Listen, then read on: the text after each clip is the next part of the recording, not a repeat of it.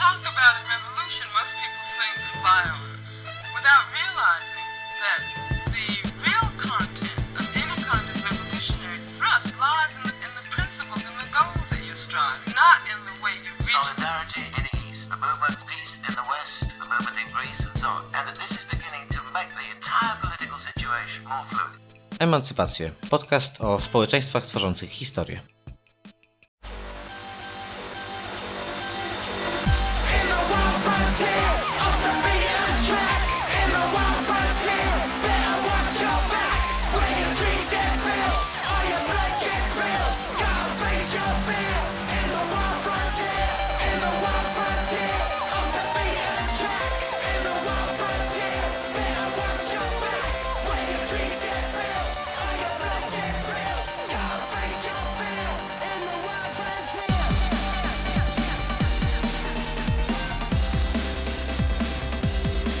Cześć, drogie słuchaczki i słuchacze.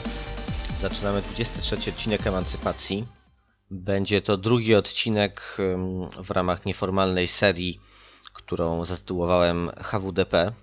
Jak może pamiętacie, jakiś czas temu, już chyba ponad rok temu, em, wypuściłem taki odcinek dotyczący społecznej historii policji. I jako, że tamta audycja była takim zajawieniem em, czy wstępem do tego tematu, no to należałoby go jednak kontynuować, e, a jest potem okazja szczególna, e, bowiem sytuacja na wschodniej granicy Polski, e, ten koszmar, który rozgrywa się no właśnie na naszych oczach albo nie na naszych oczach, trudno to jednoznacznie określić, biorąc pod uwagę mm, stan wyjątkowy, jaki został wprowadzony w strefie przygranicznej e, przy granicy z Białorusią. Ta cała sytuacja mm, stawia zagadnienie przemocy policyjnej i dozoru policyjnego, no powiedziałbym, na świeczniku debaty publicznej dzisiaj. I w związku z tym sądzę, że warto byłoby tak pobieżnie bardzo mm, chociaż przyjrzeć się historycznemu kontekstowi, no właśnie przemocy policyjnej w kontekście granic państwa. Jednak myśląc nad y, tym, jak ten odcinek powinien wyglądać, uznałem, że mm, odejdę od takich pierwotnych założeń, y, w myśl których no, chciałem przygotować właściwie jakiś wykład historyczny, ale po pierwsze nie jestem specjalistą od e, kwestii migracji e, i dozoru granic, chociaż bardzo się tą tematyką zawsze interesowałem, ale w taki sposób y, no, czysto poznawczy, tak na pewno nie, nie mam żadnych kompetencji, żeby e, w sposób naukowy, czy popularno-naukowy, czy nawet tylko popularyzatorski odnosić się do niej w sposób pogłębiony. E, Ale mam takie wrażenie, że każda inicjatywa medialna, mówiąc tak tutaj trochę z grubej rury, stawiająca sobie za cel krytyczną analizę, prowadzenie krytycznej analizy rzeczywistości, historii, e, związków em, polityki znanej z przeszłości z tą współczesną, e, nie może dzisiaj abstrahować od tego, co dzieje się na wschodnich granicach tego kraju. Zwłaszcza, że to nie jest niestety nic nowego. Chociaż e, no, w tym podcaście za cel stawiam sobie przede wszystkim mm, zwrócenie uwagi na ruchy emancypacyjne, to znaczy nie na e, samą krzywdę, nie na same represje, ale raczej e, przede wszystkim na opór przeciwko tym zjawiskom.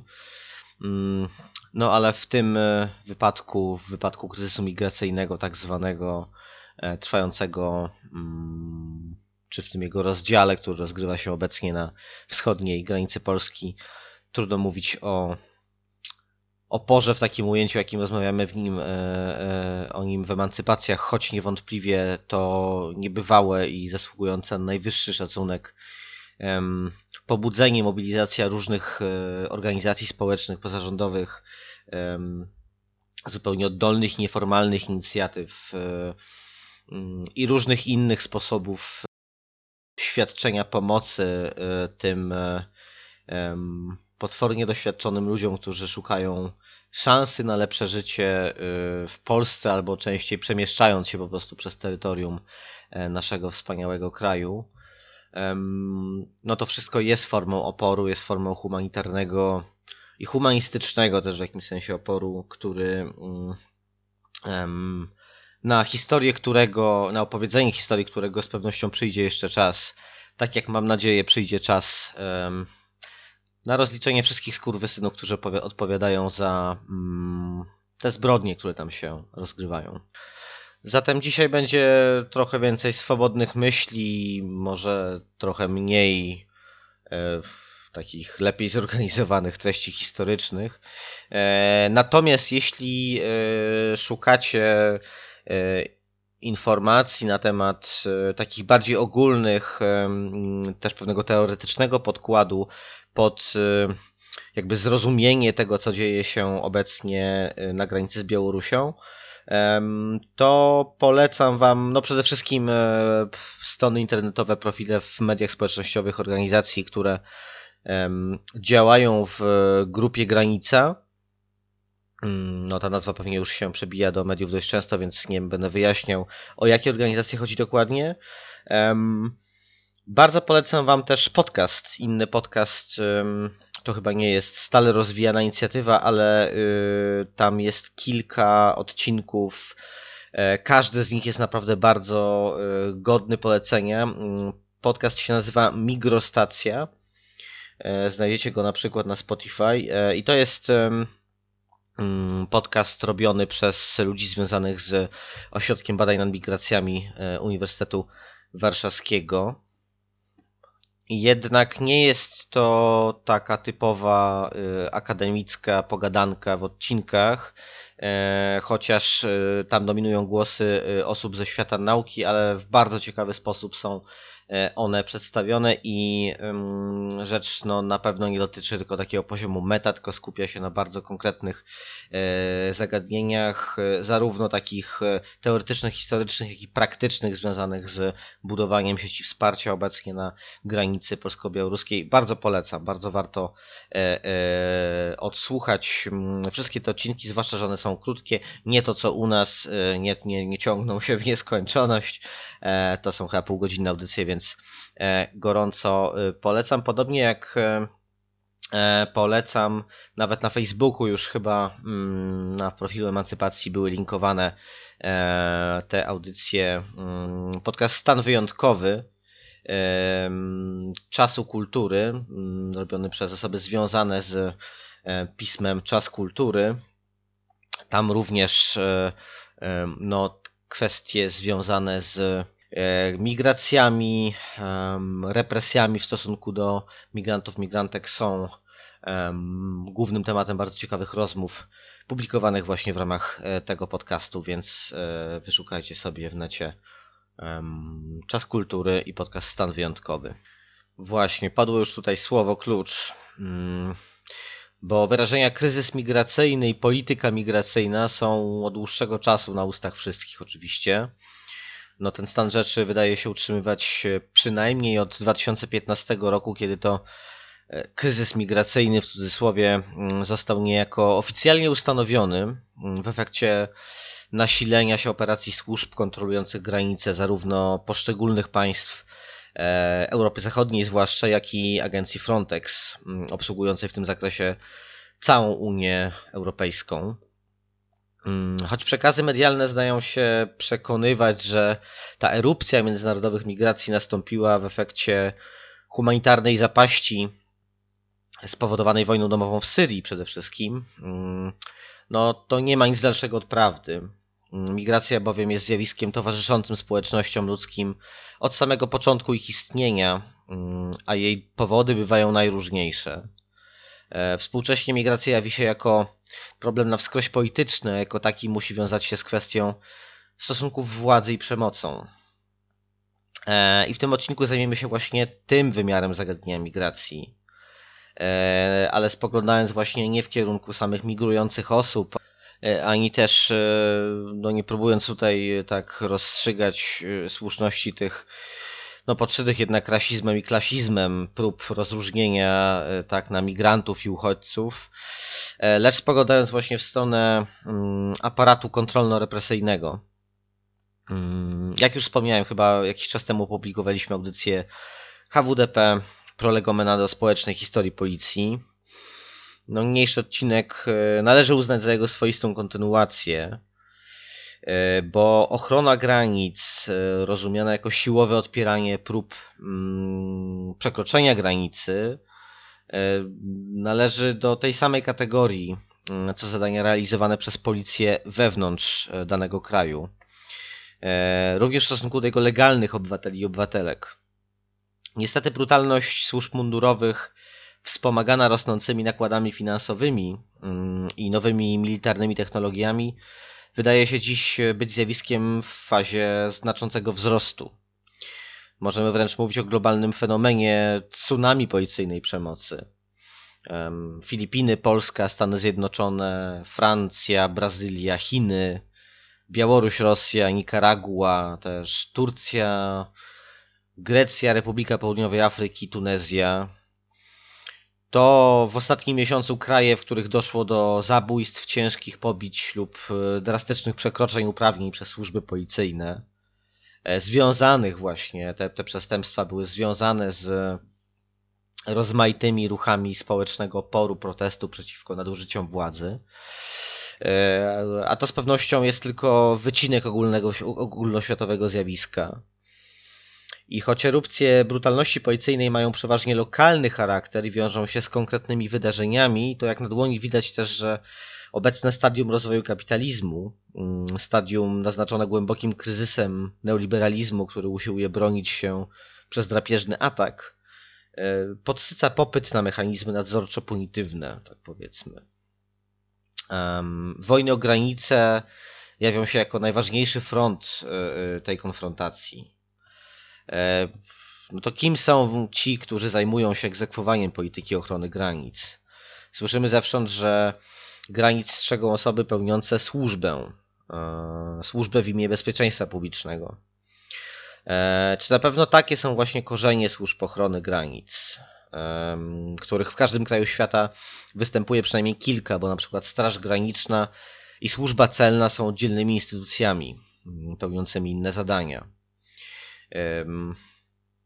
prawnicy, filozofowie prawa, filozofowie państwowości, a także rozmaici urzędnicy oraz historycy z pewnością chętnie wyśmialiby wiele zdań, e, które padną w tej audycji, wszak rozmowa o granicy jako o koncepcji policyjnej związanej z interesami kapitału mm, niezwykle łatwo jest uciąć, e, wyśmiewając adwersarza jako odklejonego utopistę posługującego się historycznymi buńczucznie brzmiącymi, lecz pozbawionymi realnej treści e, i umocowania w rozpoznaniu przepisów e, i kwestii, kwestiach ustrojowych e, sloganami. Tak.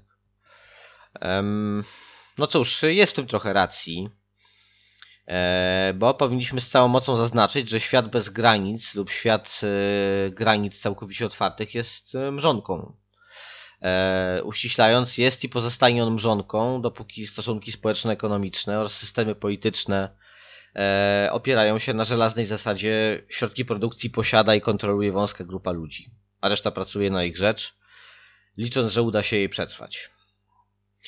Niewolnictwo, feudalizm, kapitalizm, a także tak zwany realny socjalizm, mm, wszystkie te formacje społeczne, niezależnie od dzielących je głębokich różnic zawierały w sobie elementy poprzednich, a koncepcja granicy podlegającej ścisłemu nadzorowi e, z wykorzystaniem narzędzi siłowych stanowi łączące je kontinuum.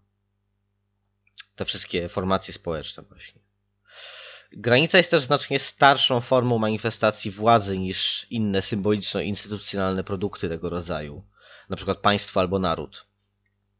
Granica terytorialna stanowi zatem podstawowe narzędzie oznaczenia zasięgu panowania politycznego i ekonomicznego. Warto pamiętać, że to nie państwo zrodziło koncepcję odgraniczania terytorium. Kolejność, kolejność była odwrotna.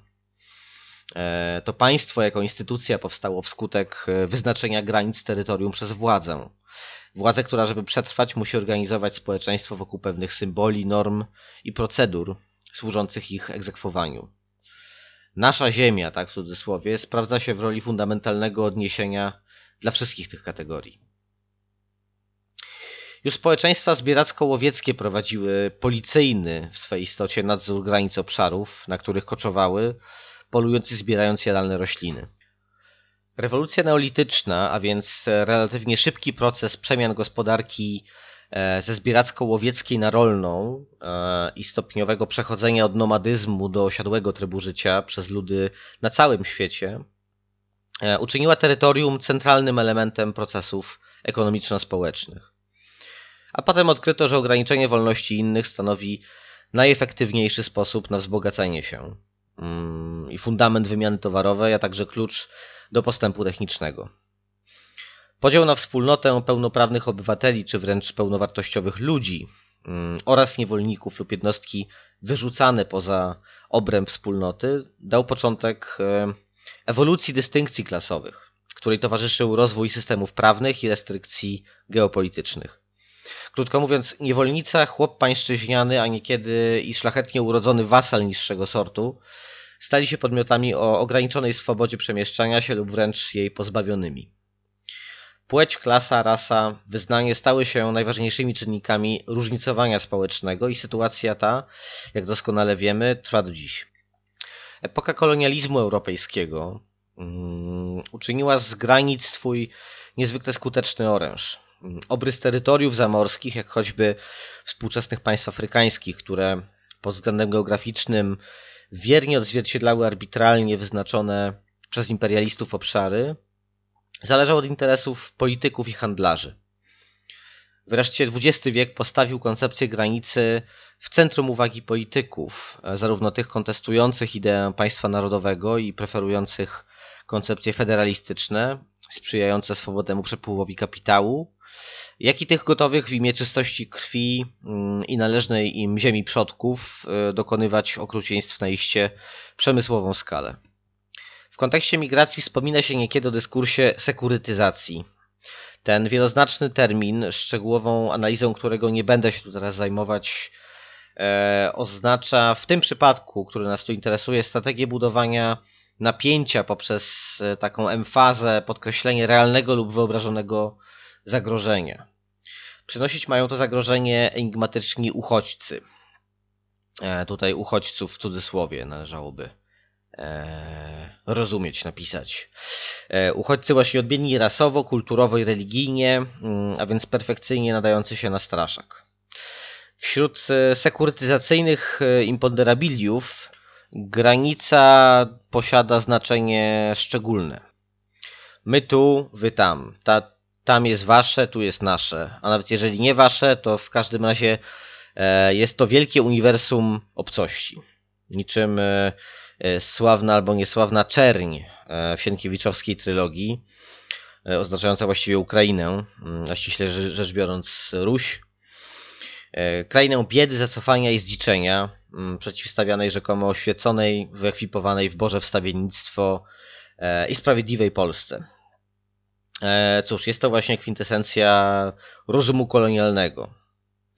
Granica symboliczna przeistacza się w granicę materialną poprzez zastosowanie fizycznych barier, jak rzymskiego muru Hadriana, chińskiego Wielkiego Muru, e, izraelskiego muru bezpieczeństwa, odgradzającego państwo żydowskie od e, autonomii palestyńskiej, lub zasieków na polskie-białoruskie granicy. Zasieków, a niebawem, jak rozumiem, mm, budowanego bez przetargu jakichkolwiek jakichkolwiek e, form poszanowania dla różnych przepisów obowiązujących władzę publiczną e, muru. Ale każdą zaporę uda się w końcu ominąć lub sforsować, jeżeli nie jest pilnowana przez człowieka, mm, ewentualnie przez e, technologie przez tego człowieka tam zainstalowane. Mm, zatem najdobitniejszym, a zarazem Najskuteczniejszym pod względem praktycznym e, sposobem ustanawiania granicy jest upo upoważnienie pewnych ludzi do kontrolowania drugich, e, a w razie potrzeby dyscyplinowania ich przemocą. Niełatwo jest określić, kiedy powstała pierwsza nowoczesna formacja ochrony granic państwowych, funkcjonująca jako ramię administracji, nie jako gwardia zależna bezpośrednio od władzy feudalnej lub półfeudalnej. E, w nauczaniu historii w polskiej szkole kultywuje się na przykład mit e, tak zwanej e, walki o granice z lat 1918-1921. W jego skład wchodzą zarówno powstania śląskie, powstanie wielkopolskie, e, wojna polsko-rosyjska, czy też polsko-bolszewicka, jak e, przyjęło się mówić, ale też plebiscyty na Górnym Śląsku oraz w Armii i Mazurach. E, Mit ten przedstawia Polskę jako Feniksa odradzającego się z popiołów e, po ponad 120 latach e, poddaństwa wobec trzech imperiów. Jednocześnie przeważnie pomija się znaczenie przemocy na tle etnicznym wzniecanej przez Polaków na Śląsku Cieszyńskim, czy manipulację zakończoną utworzeniem marionetkowej Litwy Środkowej, e, za którą stał Józef Piłsudski. Granice Polski przedstawiane są w każdym razie jako granice narodowego sakrum. Palisada mająca zabezpieczać suwerenność kraju przed zakusami sąsiadów, niedawno jeszcze wrogich zaborców. Przeważnie. E, Jako zagrożenie dla ciągłości granic e, postrzegano wówczas inne państwa i wojnę, którą mogą one wywołać przede wszystkim. Zagrożenie dla e, naszości, w cudzysłowie, czaiło się wewnątrz narodowego sakrum. Zatem funkcjami policyjnymi należa, na- należało obdarzyć nie tylko formacje ochrony tych granic geograficznych, fizycznych, ale również e, pewne grupy mm, o in- zainteresowaniach skierowanych no właśnie do wewnątrz tego mm, narodowego sakrum.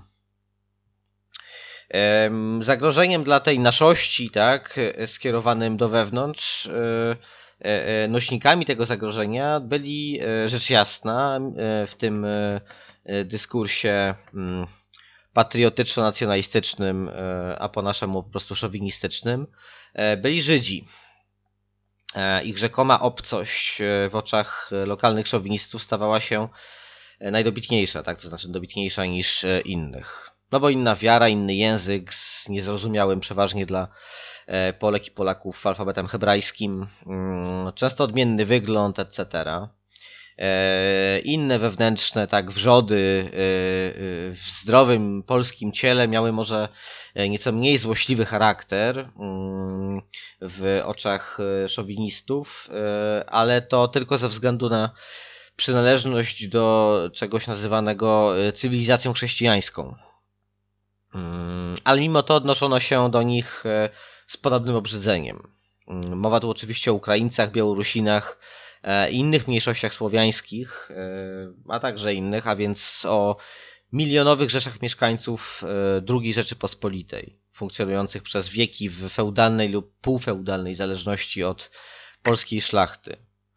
E, Mieszkańcach, o których kulturze i historii nie uczy się w polskich szkołach w ogóle.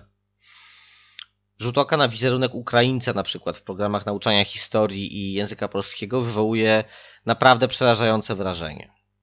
E, Ukraińcy wyłaniają się bowiem z nicości, a może należałoby raczej powiedzieć z Sienkiewiczowskiej czerni właśnie. E, Właściwie nie istnieją oni przed powstaniem Chmielnickiego.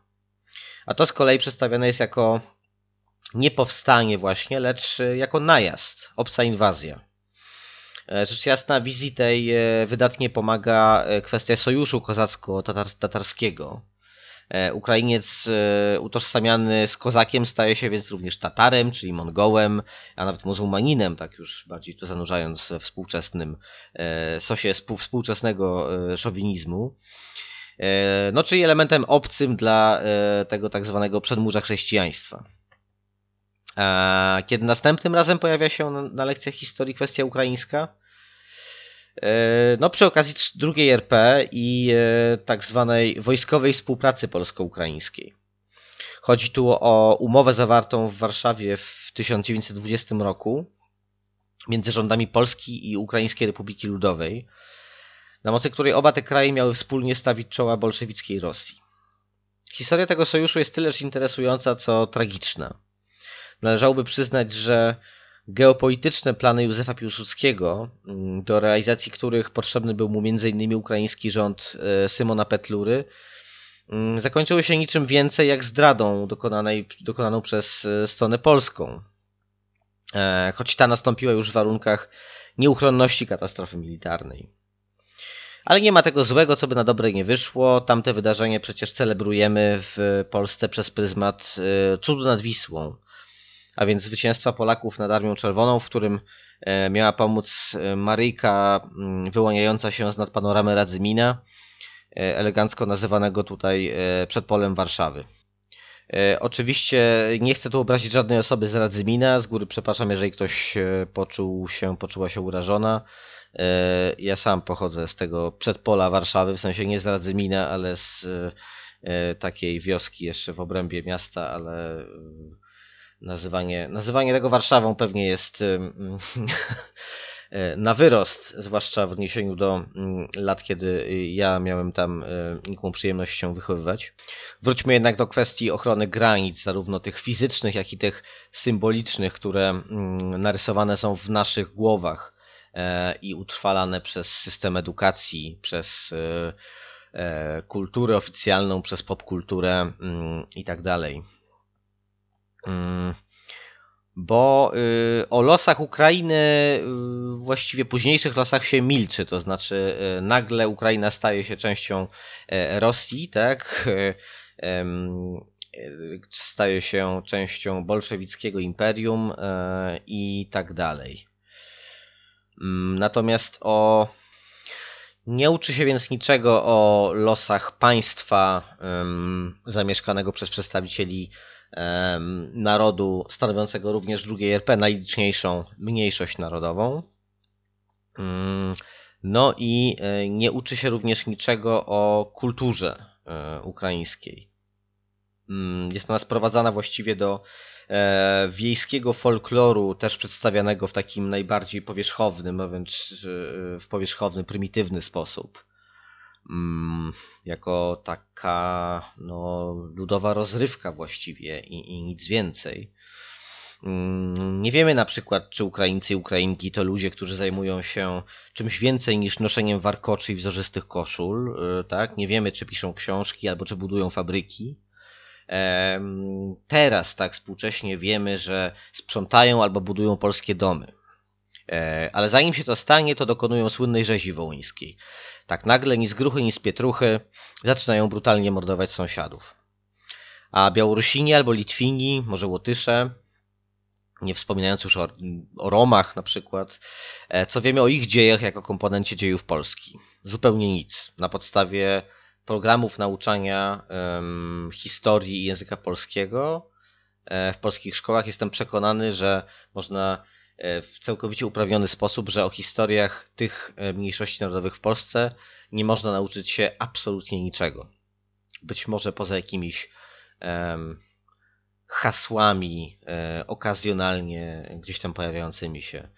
Ja już dawno kończyłem szkoły, ale pamiętam, że wspomi- wspominano o tym, że był taki ukraiński poeta jak Taras Szewczenko i to właściwie było wszystko na temat e, e, ukraińskiej em, kultury, co wspominało się w kontekście historii literatury na przykład.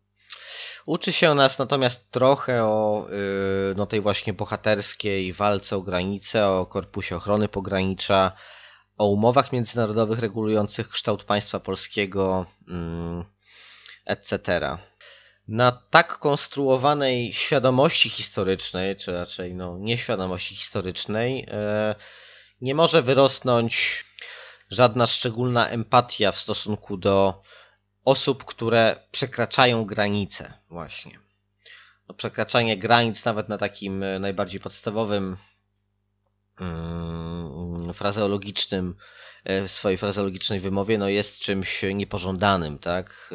E, Transgresja jest czymś przynajmniej, przynajmniej podejrzanym w polskiej kulturze, choć e, rozmaite, w rozmaitych formach e, e, no, istnieje ona jako jej niezwykle ważny składnik, tak chociażby patrząc na dzieje literatury romantycznej, ale zostawmy to.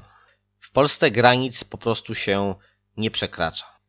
Zerknijmy więc w stronę w innych kierunkach e, na chwilę. Mniej więcej w tym samym czasie, e, co e, wojna polsko-bolszewicka, tak zwana, czy też proces ustalania granic II Rzeczpospolitej, e, w Stanach Zjednoczonych dochodzi do wydarzeń, które ukształtują amerykańską politykę migracyjną na wiele, wiele lat. Bowiem w 1924 roku w Stanach powstaje Border Patrol, mm, patrol graniczny, którego członkowie mm, rekrutowali się wyłącznie spośród białych mężczyzn. Najczęściej byli to potomkowie rolników, którzy sami nie mieli już nic wspólnego z pracą w gospodarstwie, e, lecz w wielu przypadkach wcześniej należeli do prowincjonalnych służb porządkowych, jak na przykład teksańscy rangersi. E, wśród osób służących w patrolu niezwykle liczną reprezentację stanowili członkowie Ku Klux Klanu oraz e, innych także organizacji głoszących biały suprematyzm. E, biały suprematyzm oraz szereg innych rasistowskich poglądów. Przypomnijmy, że Ku Klux Klan to nie tylko lincze na mm, czarnych, chociaż to oczywiście podstawowa forma e, przemocy, mm, jedna z podstawowych form przemocy realizowanych przez tę organizację. Także antysemityzm, e, antykatolicyzm, mm, i e, antyitalianizm częściowo przynajmniej. E, to była organizacja w swoich początkach bardzo mocno, znaczy początkach. Historia Ku Klux Klanu jest długa i złożona, nie będziemy się nią tutaj zajmować, ale mm, Ku Klux Klan w tym swoim powiedzmy dwóch pierwszych rozdziałach swojej historii bardzo wyraźnie odwoływał się do nordyckich wzorców, tak wyobrażeń na temat nordyckości i tych północnoeuropejskich e, korzeni oraz wartości, jakie e, rzekomo e, miały być z nimi, pozostawać z nimi w nierozerwalnym połączeniu.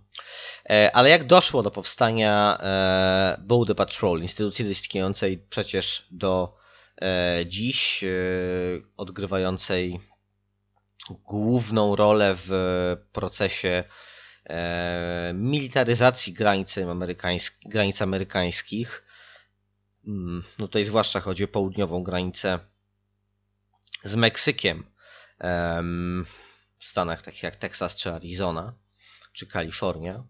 Niedawno e, mogliśmy obserwować te straszne sceny, które rozgrywały się na pograniczu e, amerykańsko-meksykańskim, gdy mm, no właśnie członkowie patrolu e, granicznego na koniach próbowali chwytać linami imigrantów zgarniętego kompletnym chaosem politycznym i głębokim kryzysem gospodarczym, humanitarnym już w tej chwili kryzysem Haiti.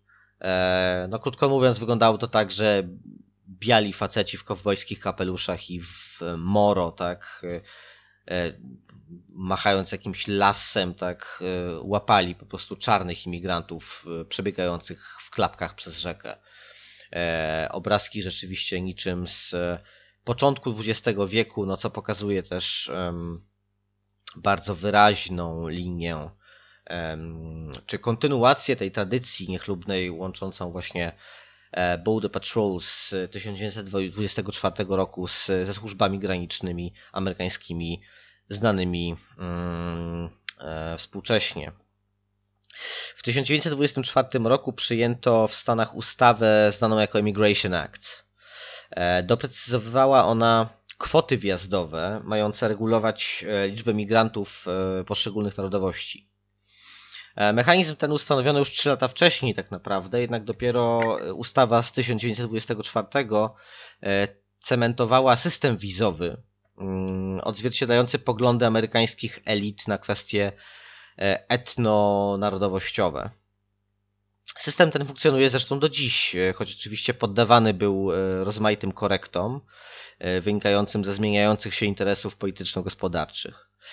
Niektórzy badacze migracji uznają wprowadzenie Immigration Act za moment założycielski nowoczesnego, zinstytucjonalizowanego rasizmu w Stanach Zjednoczonych. To pewnie dyskusyjna kwestia, no ale jeżeli chodzi o, przynajmniej o kontrolę granic, to yy, zapewne należałoby się zgodzić. Domykał on bowiem proces y, inkorporowania określonego podziału narodowości na bardziej i mniej pożądane e, do amerykańskiego systemu prawnego e, oraz za pomocą wspomnianego Border Patrol ustanawiał system paramilitarnej ochrony granic. E, a więc system, w którym e, łączyć miał się do ten majestat amerykańskiej państwowości z oddolną ludową energią, przybierającą formę milicyjną. Tak? Te milicje farmerskie w Stanach to bardzo no, interesujący, ale przerażający też fenomen, który w rozmaitych e, formach e, objawia się niekiedy e, i dzisiaj. Tak, mieliśmy mm, tę historię w Oregonie niedawno, ale wróćmy do początków. Otóż państwo i specyficzny wycinek społeczeństwa, czyli właśnie ci no, młodzi ludzie, przeważnie mężczyźni z farmerskich rodzin, zawarły oficjalny sojusz na rzecz ochrony granic.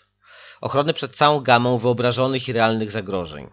Mm, Jednak w kwestii tych realnych e, arbitralnie zdecydowano, że siłowe represje stanowią najwłaściwszy, jeśli nie jedyny mm, możliwy sposób e, przeciwdziałania im. Położono więc fundamenty pod e, współczesny dyskurs sekurytyzacji. W jego myśl e, wydanie miliarda złotych, dolarów albo forintów na beton i drut kolczasty stanowi najskuteczniejszą metodę ochrony przed, e, no i tutaj wyliczanka, mm, islamskim terroryzmem, e, zoofilią, pedofilią, bezrobociem, homoseksualizmem i gwałtami na białych kobietach. No cóż, jeśli istnieje siła tak potężna, że potrafi ochronić ludzi przed tymi wszystkimi makabrami e, naraz, to po co innym ludziom na przykład wiara w Boga? Mm, Wystarczą płot i zasieki, prawda? Formacją ochrony granic, y, której dzieje oraz aktualne oblicze są e, no, niezwykle wymowne, ale w Europie, gdzie kryzysy migracyjne w basenie Morza Śródziemnego, a dziś również na wschodniej granicy Unii Europejskiej są znacznie nam bliższe, rzecz jasna, i lepiej przemawiające do wyobraźni. No, losy tej formacji znacznie rzadziej są omawiane. Jest e, Australian Border Force. E, FOST, ostatni człon tej nazwy, ma tu spore znaczenie. E, Służba ta powstała w 2015 roku z połączenia australijskich formacji celnych i granicznych, których e, nazwy nie brzmiały aż tak wojowniczo. Powołanie ABF e, nastąpiło w wyniku przesilenia w polityce migracyjnej Australii. E, Ono się rozwijało przez lata. Mm, Ten wielki obejmujący, ten wielki kraj obejmujący swym terytorium ogromną wyspę i zarazem prawie cały kontynent powstał na peryferiach imperializmu transoceanicznego e, z zasadniczo dwóch powodów. Po pierwsze, po zwycięstwie rewolucji amerykańskiej Wielka Brytania straciła swoje najważniejsze zamorskie więzienie. E, A przyjęło się wysyłać skazańców gdzieś daleko od domu, aby recydywiści, zwłaszcza e, nie brukali swoimi występkami brytyjskiej ziemi. E, Stąd wziął się wciąż przywoływany niekiedy, e, no często przywoływany dalej stereotyp Australijczyka jako potomka złodziei i morderców. Mm, Warto jednak pamiętać, że choć brytyjskich skazańców wyrzucano do Australii w ramach przymusu lub jako alternatywę dla wyroku śmierci, to równolegle na ziemię australijską przybywali tak zwani wolni osadnicy. E, Zaczęli oni przewyższać liczb- liczbowo skazańców około 1850 roku, gdy wybuchały tak zwane gorączki złota, mm, ściągające do Australii rzesze poszukiwaczy cennego kruszcu. E, Sam proces e, osiedlania e, skazańców z Wielkiej Brytanii, przesiedlania ich do Australii zaczął się około 1788 roku. Mm, Wiele skazanych kobiet na przykład było na mocy prawa zmuszanych do zostania prostytutkami albo służącymi kolonistów, e, no tych wolnych kolonistów nieobciążonych wyrokami. E, Rzeź ludności autochtonicznej to kolejny, najistotniejszy zresztą, ale zupełnie nieobecny na przykład w nauczaniu historii powszechnej w Polsce, rozdział tej e, potwornej historii, jaką e, była kolonizacja Australii. Nie możemy się tym tematem teraz zająć e, z przyczyn czasowych, no też nie on stanowi e, temat e, niniejszego odcinka emancypacji, ale osobom zainteresowanym ludobójstwem dokonanym przez Europejczyków na australijskich aborygenach, a także zainteresowanym jego znaczeniem dla dziejów imperializmów europejskich w ogóle, polecam znakomity, ale też wstrząsający reportaż historyczny Svena Lindqvista mm, Terra Nullius, e, podróż przez ziemię niczyją. E, Jest to dostępny w polskim tłumaczeniu już od e, chyba 11 lat. Ukazał się chyba nakładem WAB, z tego co pamiętam. E, Naprawdę godna polecenia rzecz. E, Drugą ze wspomnianych przyczyn e, kolonizacji Australii była konkurencja mm, dla imperializmu brytyjskiego ze strony imperializmu francuskiego na Pacyfiku. Mm, Australia, Australia miała więc stać się swoistym przyczółkiem albo bazą Straży Ochrony Granic Imperium Brytyjskiego i jego strefy wpływów. Zatem, jak widać, e, granice, militaryzm oraz podział społeczeństwa na chcianych i niechcianych e, legły u samych podstaw australijskiej państwowości. W 1901 roku powstała Federacja Australii, którą e, utworzyło siedem brytyjskich kolonii. Dzisiaj są to e, te stany tworzące e, państwo australijskie. E, 71 lat później Australia wprowadziła pierwszy na świecie komputerowy system ewidencji osób wjeżdżających na jej terytorium. To znaczy pierwszy system, elektroniczny system mm, ewidencjonowania przyjezdnych. E, W 2013 roku wyborcze zwycięstwo konserwatystów i liberałów zapoczątkowało politykę zerowej tolerancji mm, dla tzw. nielegalnej imigracji. Dwa lata później powołano wspomniany ABF, e, Australian Border Force. Swego czasu YouTube'owym wiralem stał się wideoklip, na którym e, niejaki generał Campbell, jego sylwetkę widzimy na tle wzburzonego morza, powtarza The Australian government has introduced the toughest border protection measures ever. It is the policy and practice of the Australian government to intercept any vessel that is seeking to illegally enter Australia and safely remove it beyond our waters. If you travel by boat without a visa, you will not make Australia home. Przekaz jest więc niezwykle jasny. Wojskowy w mundurze mówi wprost, że nie ma żadnych wyjątków od żelaznej reguły. Jeśli podróżujesz bez ważnej wizy, nie masz szans uczynić Australii swym domem. E, Facet zresztą ma specyficzną fasjatę, przepraszam za ten tak zwany lukizm, ale jednak nie mogę się powstrzymać. No, y, ma y, wzrok, ma spojrzenie e, mm, takiego, nie wiem, jakiegoś wygłodniałego sępa trochę. Em, I e, ten klip wypuszczony zresztą razem z e, szeregiem innych materiałów propagandowych, którym zarzucano no, takie potwornie protekcjonalne, rasistowskie, e, ale też infantylizujące traktowanie mm, no, potencjalnych przybyszów do Australii. E, No to w swoim czasie był jakiś taki no, viral i rzecz niesłychanie wymowna. E, Owa kampania informacyjna realizowana była w ramach operacji Suwerenne Granice. Mm, ABF e, otrzymał dzięki niej specjalne uprawnienia łącznie z prawem do ostrzeliwania nieodpowiadających na wezwania cywilnych łodzi zbliżających się do wybrzeży e, Australii. Mm, Śmieję się, bo brzmi to dość mm, absurdalnie, tak? Te łodzie, które przybijają do wybrzeża Australii, wiozą przeważnie przerażonych, e, często głodnych e, i skrajnie zmęczonych e, bardzo wieloetapową i długą i na wszelkie sposoby wycieńczającą podróżą. Mm, No ale właśnie takie uprawnienia swego czasu uzyskał Australian, uzyskała Australian Border Force. Jednak e, nie ten klip, nie ta kampania informacyjna są najbardziej e, znanym aspektem mm, polityki migracyjnej Australii. E, Tym są obozy koncentracyjne. Zwłaszcza te, które Australijczycy tworzą na terytoriach innych krajów, głównie ubogich polinezyjskich wysepek, jak Nauru, lub większych państw e, gospodarczo zależnych od, od potężnego sąsiada, mm, takim jest na przykład Papua Nowa Gwinea. O tej sprawie mówi się w świecie całkiem sporo. E, Powstają o tych miejscach filmy dokumentalne i fabularne seriale, e, a liberalne i lewicowe media gromią e, ABF i rząd australijski. Operatorami tych ośrodków e, były lub są często prywatne firmy ochroniarskie, jak australijska Paladin Group e, albo brytyjska Serco. Dziś większość tych miejsc, ym, które ym, osoby przychylnie patrzące na politykę migracyjną Australii nazywano niekiedy rozwiązaniem pacyficznym, Pacific Solution, e, e, określają mianem e, ośrodków dla ubiegających się o azyl, a ja uprę się jednak przy terminie obozy koncentracyjne.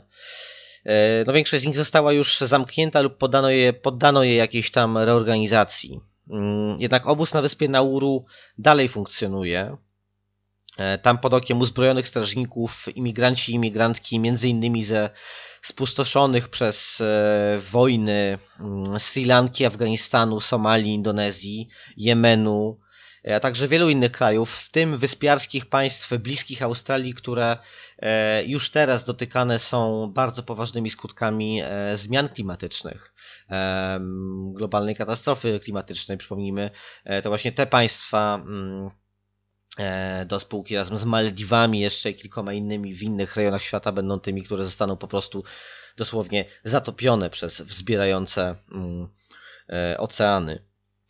Oczekują tam oni e, w raczej spartańskich warunkach, z bardzo ograniczonym dostępem do środków swobodnej komunikacji ze światem zewnętrznym, na no, rozpatrzenie ich spraw przez urzędników imigracyjnych w Australii i zasadniczo mogą być tam przetrzymywani w nieskończoność. Choć tutaj wyjaśnienie tej kwestii wymagałoby zanurzenia się w dość zawiłe zagadnienia prawne, e, które z przyczyn czasowych znów muszę pominąć, ale e, od 1994 roku e, obowiązuje w Australii prawo, które tą mm, no, nieograniczoną czasowo detencję, tak jak to się mówi, no, przetrzymywanie w zamknięciu mm, tak legalizują. Przykład australijski e, pokazuje jednak, że społeczne inicjatywy na rzecz zmiany przepisów dotyczących przetrzymywania migrantów i migrantek mogą przynosić pozytywne skutki, nawet jeśli nie dochodzi do faktycznej zmiany prawa. E, bez nacisku społeczeństwa prawdopodobnie wiele zamkniętych już australijskich obozów koncentracyjnych funkcjonowałoby dalej. Czym w moim pojęciu różni się ośrodek dla migrantów, uchodźców lub e, osób aplikujących o azyl polityczny od obozu koncentracyjnego? E, nie będzie to definicja umocowana w jakimkolwiek zapisie prawnym e, albo teorii prawa czy polityki migracyjnej nawet. Uważam jednak, że nawet intuicyjny i powierzchowny charakter takiego rozróżnienia nie jest jakimś wielkim występkiem przeciw racjonalności obecnie. E, oczywiście określenia obóz koncentracyjny używa się dziś prowokacyjnie mm, ze względu na jego historyczne konotacje związane z II wojną światową. Jednak to nie moja nieugruntowana definicja, lecz właśnie te wojenne analogie stanowią spłycanie tematu. E, nie, australijski obóz na Nauru nie ma nic wspólnego z Auschwitz. E, trudno go również porównywać z radzieckimi gułagami czy łagrami precyzyjniej, tak, e, czy też chińskimi, koreańskimi albo wietnamskimi e, obozami reedukacji przez pracę. Jest to jednak e, według mnie obóz koncentracyjny par excellence, bowiem jego sensem, sensem jego istnienia jest przecież koncentracja elementów niepożądanych poza sferą codziennego, prawowitego australijskiego społeczeństwa. To nie jest zwykłe więzienie, tak, które e, mieści się w obrębie mm, sfery funkcjonowania e, Australijczyków, Australijek na co dzień. Ma on również funkcję symboliczną, jako straszak na ewentualnych nowych imigrantów, imigrantki chcących szukać lepszego życia w Australii. Obóz taki nie pełni funkcji pomocowo-administracyjnych, lecz penitencjarne. Jest formą niezaordynowanej e, oficjalnie kary, i psychologicznego dyscyplinowania przez państwo. Ma zrujnować projekt życiowy pod tytułem Emigracja e, i zohydzić perspektywę ściągnięcia rodziny do Australii. Ośrodek dla oczekujących czy ośrodek przejściowy zazwyczaj nie prowadzą aż tak głębokiego pogwałcenia indywidualnej wolności e, i nie odcinają przetrzymywanych od reszty świata w tak stanowczy sposób. Zatem mamy dziś nowoczesne, sprywatyzowane, a może raczej działające na zasadach partnerstwa publiczno-prywatnego, obozy koncentracyjne. Ten wynalazek europejskich imperializmów, nawiązujący jeszcze do mechanizmów znanych z antycznych dziejów niewolnictwa, powstaje dziś z zachowaniem e, niektórych zasad międzykulturowej poprawności politycznej, e, ale przy całkowitym braku poszanowania pozostałych, e, a niekiedy zbyt często, tak, tym właśnie powierzchownym wyrazom mm, mm, tak uznania dla reguł skutecznej komunikacji międzykulturowej, czy poszanowania właśnie praw mniejszości etnicznych, religijnych, ich zwyczajów tak dalej. No, y, te wszystkie y, pozostające głównie w sferze deklaratywnej na poziomie eleganckich sloganów rzeczy przesłaniają właśnie e, zupełnie pospolitą brutalność e, wymierzoną e, przeciwko no, człowieczeństwu. Mm, nie chodzi tutaj o dyskryminację na żadnym konkretnym tle, ale po prostu dyskryminację ze względu na obcość a obcość, jak wiemy, to kategoria polityczna, mm, ustanawiana zgodnie z określonymi interesami, wyrażająca e, pewne określone poglądy.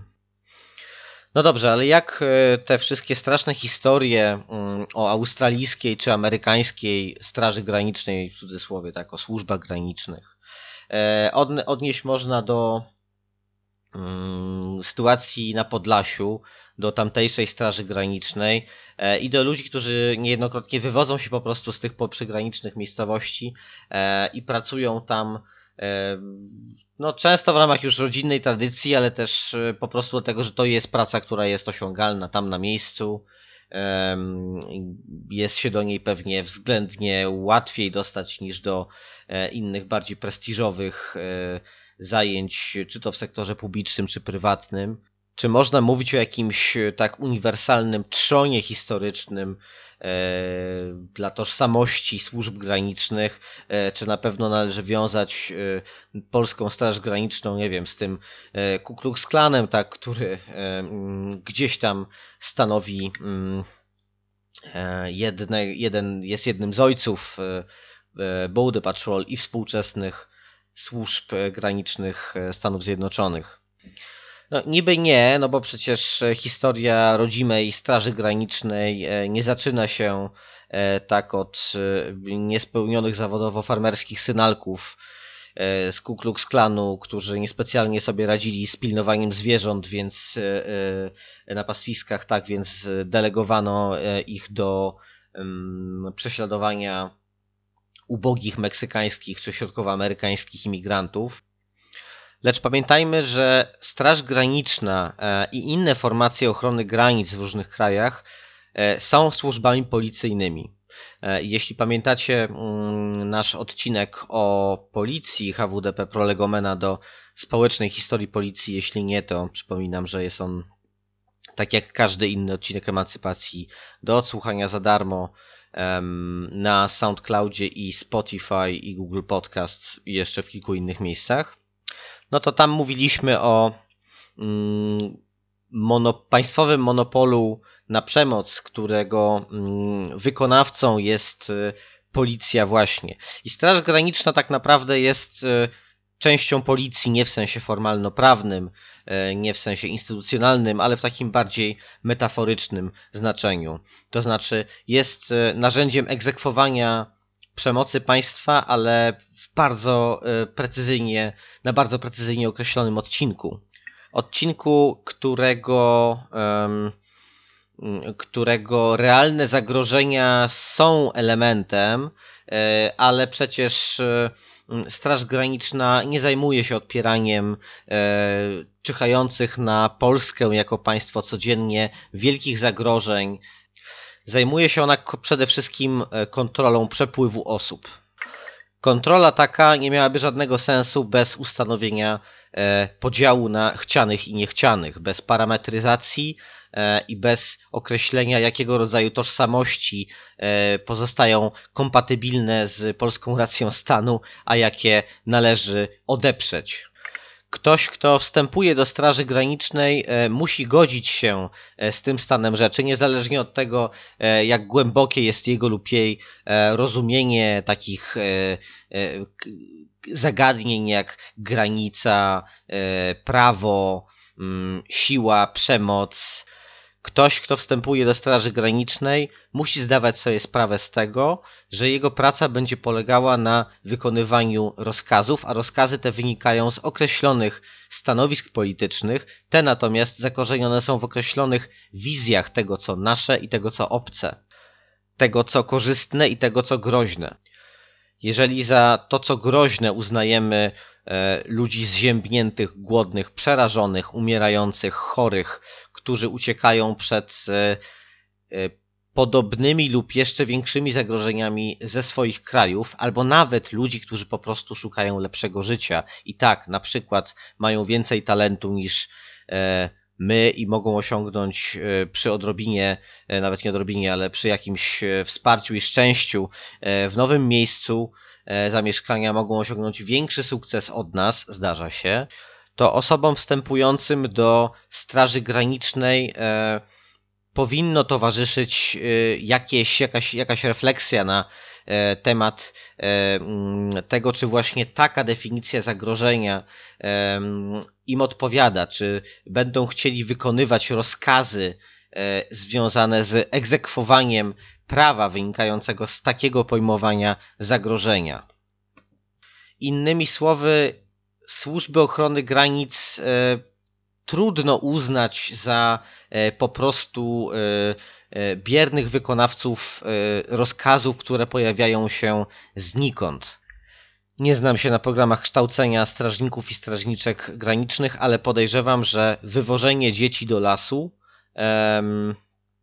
wywożenie chorych osób do lasu, wyrzucanie ich e, za granicę Polski nie należy do metod postępowania, e, które opisywane są e, jako takie do automatycznego wykonania w podręcznikach czy jakichś innych źródłach, z których mam nadzieję uczą się pracownicy i pracownice e, tej formacji. Niestety, przemoc policyjna jest e, podstawą działania e, Straży Granicznej. Ta przemoc nie tylko w sensie fizycznym, ale w sensie no, również takim i metaforycznym, i formalno-prawnym. I strażnicy i strażniczki graniczne nie uciekną od tej kwestii, zasłaniając się znanym i lubianym argumentem o tym, że tylko wykonywali rozkazy. Jestem pewien, że ktoś kiedyś nagra odcinek jakiegoś podcastu e, po latach poświęcony temu, co działo się w 2021 roku e, na e, granicy polsko-białoruskiej i będzie rozważał kwestię przemocy, zarówno tej dokonywanej przez służby białoruskie, których zachowanie E, no, należałoby chyba porównać do przynajmniej na podstawie tych relacji, które docierają e, do Polski, do zachowania formacji SS na tych samych terenach e, przed laty, jak i polskich służb granicznych, których no, strategia tak chowania się z argumentami o wykonywaniu rozkazów. Mówię oczywiście o tych jednostkach, tak, które starają się tłumaczyć niezależnie od zdania swoich przełożonych. No jak i za tym argumentem wygodnym takiego schowania za lokalnością, tak, e, no za koniecznością to jest praca tutaj, e, wy nie wiecie jak tutaj się żyje, tak dalej. Nie sądzę, żeby te argumenty były dziś na miejscu mm, i strażników, strażniczki graniczne należy, myślę, traktować tak, jak traktujemy policję, mm, bo jest to służba e, na wskroś policyjna, pełniąca funkcje policyjne, e, których e, mm, realizacja skierowana jest głównie przeciwko osobom w tej chwili. To nie są celnicy, oni nie zajmują się towarami, a przynajmniej nie to jest pierwszoplanowym e, ich zadaniem. Mm, to wszystko w naszej 23 audycji. E, teraz już na pewno nie będzie takiej przerwy. Wrócimy w listopadzie, e, w jego połowie mniej więcej. Opowiemy o wystawie, która niebawem otwiera się w Muzeum Warszawy. Wystawie Niewidoczne historie warszawskich służących. E, według mnie ta wystawa to bardzo istotny głos w mm, no, takiej debacie o e, odzyskiwaniu historii. Mm, będziemy mieli przyjemność porozmawiać e, z jej kuratorką, z kuratorką tej wystawy. Mm, Natomiast w jeszcze kolejnym odcinku będzie niesamowicie ciekawa rozmowa na tematy polityczne dotyczące Ameryki Łacińskiej. E, Więc dwa następne odcinki z gośćmi. No cóż, e, to nie był taki klasyczny odcinek emancypacji, raczej pewien komentarz, niekiedy trochę metaforyczny, niekiedy trochę zawalowany e, z konieczności, nie chcę tutaj rozwijać tego wątku, mm, do bieżącej sytuacji. Mm, Dzięki za słuchanie. Przypominam, że Emancypację to podcast, którego za darmo możecie słuchać na Spotify, na SoundCloudzie. E, Co do obecności o emancypacji na innych platformach, bo e, pytacie mnie w wiadomościach o wysłanych na Facebooku i gdzie indziej e, o to, czy emancypacje będą dostępne na przykład na Apple Podcasts e, i w in, na innych platformach. Powiem tak, mm, będą, sprawa jest w toku, są pewne komplikacje, ale też celem e, emancypacji, e, który stawiamy temu podcastowi, nie jest to, żeby mm, one były dostępne za pośrednictwem em, bardzo wielu narzędzi, e, które generalnie działają tak samo, tylko kto inny bierze pieniądze za ich funkcjonowanie. Też nie pobieramy opłat żadnych od naszych słuchaczy, słuchaczek, czyli od Was wszystkich. E, W związku z tym nie bardzo też chcemy przeznaczać kasę na opłacanie abonamentów na platformach, które płatności wymagają. Zatem prosimy o taką wyrozumiałość. Myślę, że Spotify i SoundCloud, które oferują przecież darmowe wersje swoich aplikacji, są narzędziami wystarczającymi, ale tak jak mówię, nie poprzestajemy na tym w najbliższym czasie. Może będziecie mogli znaleźć emancypację również na innych platformach. Żegnam się z Wami. e, Zapraszam Was na 24 odcinek już teraz. e, W listopadzie na pewno już bez zbędnych opóźnień. Dzięki i do usłyszenia już niedługo.